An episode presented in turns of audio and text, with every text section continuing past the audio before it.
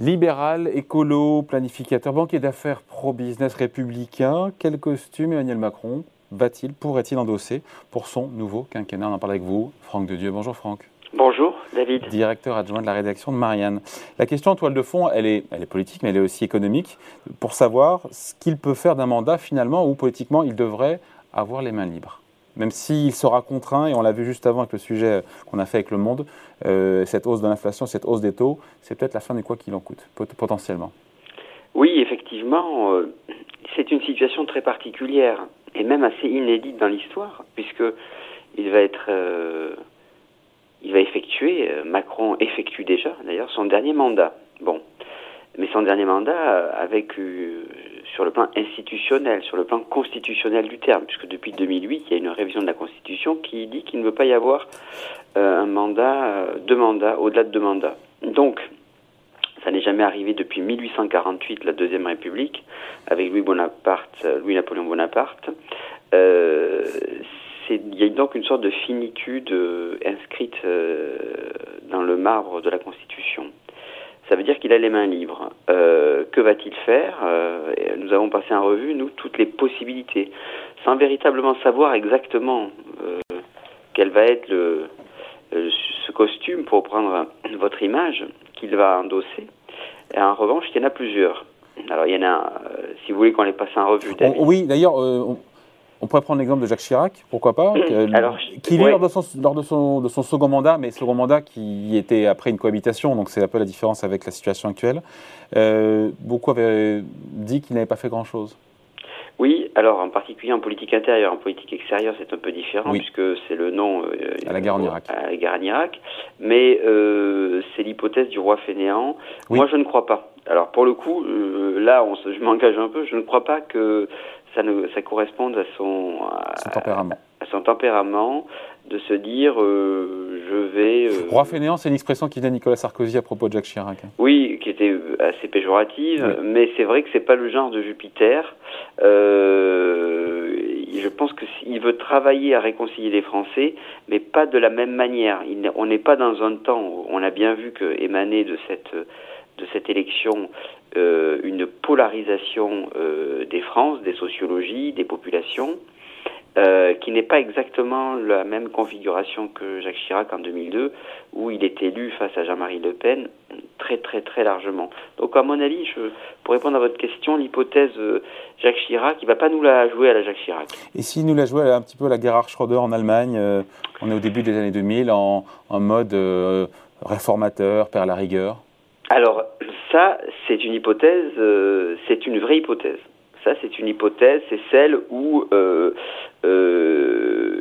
finalement, il renoue avec l'objectif initial de son premier mandat, et même du début de son premier mandat, c'est de dire, je vais laisser une France avec des comptes au carré, et une France adaptée à la mondialisation, parce que je crois que le sens de l'histoire, c'est cela.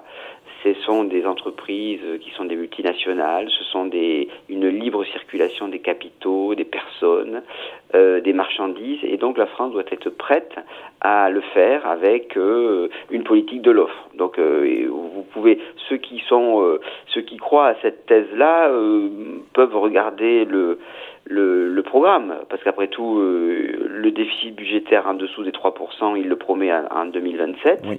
Donc on a l'idée qu'on remet les comptes au carré, on fait une baisse des coûts salariaux, il y a des mini-jobs à la façon Schröder, et la France se retrouve comme l'Allemagne au début des années 2000, c'est-à-dire dans une position capable d'exporter des produits de technologie.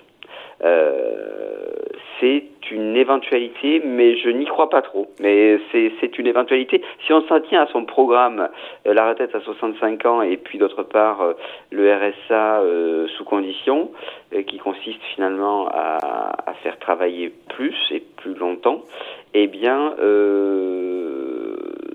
ça peut tenir la route. On pourrait aussi imaginer qu'il poursuive sur la voie du Macron 2020 en mode quoi qu'il en coûte. Alors même ça, si la situation, encore une fois, sur les taux d'intérêt, sur l'inflation, n'est plus la même, la pose sur la BCE n'est plus la même non plus. Donc ça, c'est l'hypothèse un peu chevènement. C'est l'hypothèse cachette chevènement, c'est de dire il va y avoir nous vivons dans un univers où se succèdent les crises.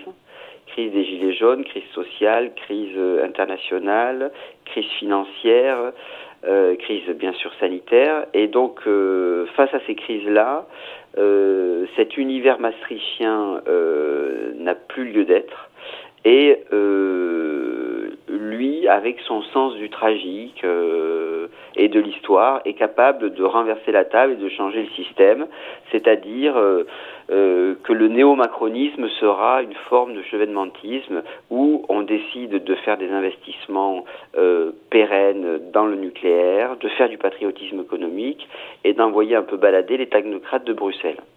C'est ce qui vous fait le plus plaisir, j'imagine, ce costume-là, non ? Oui, effectivement.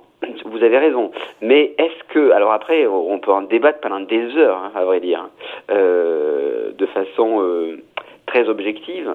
Est-ce que cette situation est possible ? Je pense qu'elle peut être aussi possible financièrement. C'est-à-dire que vous avez un président qui bénéficie d'une fenêtre de tir financière favorable, puisque les taux sont quand même, malgré tout, encore très bas. Et les taux nominaux sont... Les taux réels, sont négatifs, avec un tel taux d'inflation. Donc vous avez quelque part une incitation à faire de la dette, mais à l'investir, non pas dans des dépenses contraintes, j'allais dire, ou courantes, mais plutôt dans des investissements d'avenir. Alors pour faire du vert, pour faire ce qu'il appelle la planification écologique, pour faire des rénovations de bâtiments. Et donc forcément, vous êtes dans une logique qui est un peu plus inflationniste, qui est un peu plus endetté, où vous vous dites j'ai un retour d'investissement, voilà, compte tenu d'une énergie chère demain, électricité, gaz, charbon, essence, pétrole, eh bien ce calcul-là se tient, il se tient comptablement. Donc ce n'est pas une forme de romantisme sur le patriotisme économique, c'est aussi une histoire de comptabilité, mais qui suppose en amont, et c'est pour ça que la discussion sera très importante à Berlin, avec la rencontre avec le chancelier, c'est qu'il faudra convaincre de réformer les critères de Maastricht. Alors on dit, mais ça le problème c'est qu'on l'entend depuis des lustres, savoir est-ce qu'on pourrait sortir des critères de Maastricht, des investissements productifs verts, écologiques, et du nucléaire, ou même des investissements militaires, etc. C'est une vieille lune qui a même été d'ailleurs, il faut bien l'avouer, c'est un thème qui se range plutôt à gauche, mais qui a largement été demandé par la droite, et ça n'a pas marché. Ça n'a pas marché parce que vous avez à la fois à la BCE mais à Bruxelles des partenaires qui ne sont pas sur cette ligne-là. Franck, on a donné le sentiment, on est dans les coramas, qu'on fait que de la politique. Non, parce que ce qu'on dit là, c'est important. Il y a un lien, c'est que du choix du costume qu'il endossera, cela aura un impact et l'impact économique ne sera pas le même. Ah, mais bien sûr. C'est-à-dire que quand vous êtes quand vous êtes dans l'univers perd la rigueur, vous êtes dans l'univers d'une monnaie forte, vous êtes dans l'univers d'une dévaluation qui est fiscale et sociale, avec un pari d'ouverture. Quand vous êtes dans un univers du quoi qu'il en coûte durable, et peut-être même, je dirais pas esselé, mais à rebours de quelques partenaires, vous êtes dans une logique d'endettement, d'investissement, de monnaie qui est moins forte et de hausse des taux. Et cela, la question du rapport à la monnaie forte, monnaie faible, ça a des conséquences sur les arbitrages que vous faites entre le créancier et le débiteur, entre une population d'épargnants ou une population d'endettés, à une population jeune ou une population de retraités. Ce sont des choix qui sont des choix absolument fondamentaux. Moi, je pense même que ce sont des choix qui sont aussi importants, aussi structurels, aussi matriciels que la question de la propriété privée. Aussi matricielle. C'est-à-dire est-ce qu'on a une monnaie forte ou une monnaie qui peut s'affaiblir avec de l'investissement et de l'inflation. C'est un choix économique absolument majeur et il sera au pied du mur, probablement. Réponse dans les prochaines semaines ou dans les prochains mois. La couverture de cette semaine, on va la regarder de Marianne, ça tombe bien parce que c'est exactement notre sujet du jour. Quel Macron a gagné ? Voilà. Il a joué tous les personnages, lequel sera-t-il ? Voilà, alors après, on ne donne pas de réponse, mais en revanche, on pose les bases du débat. Voilà, à lire tranquillement ce week-end dans Marianne. Merci beaucoup, Franck Dedieu, directeur adjoint de la rédaction de l'hebdomadaire. Salut Franck. Merci, au revoir. Ciao.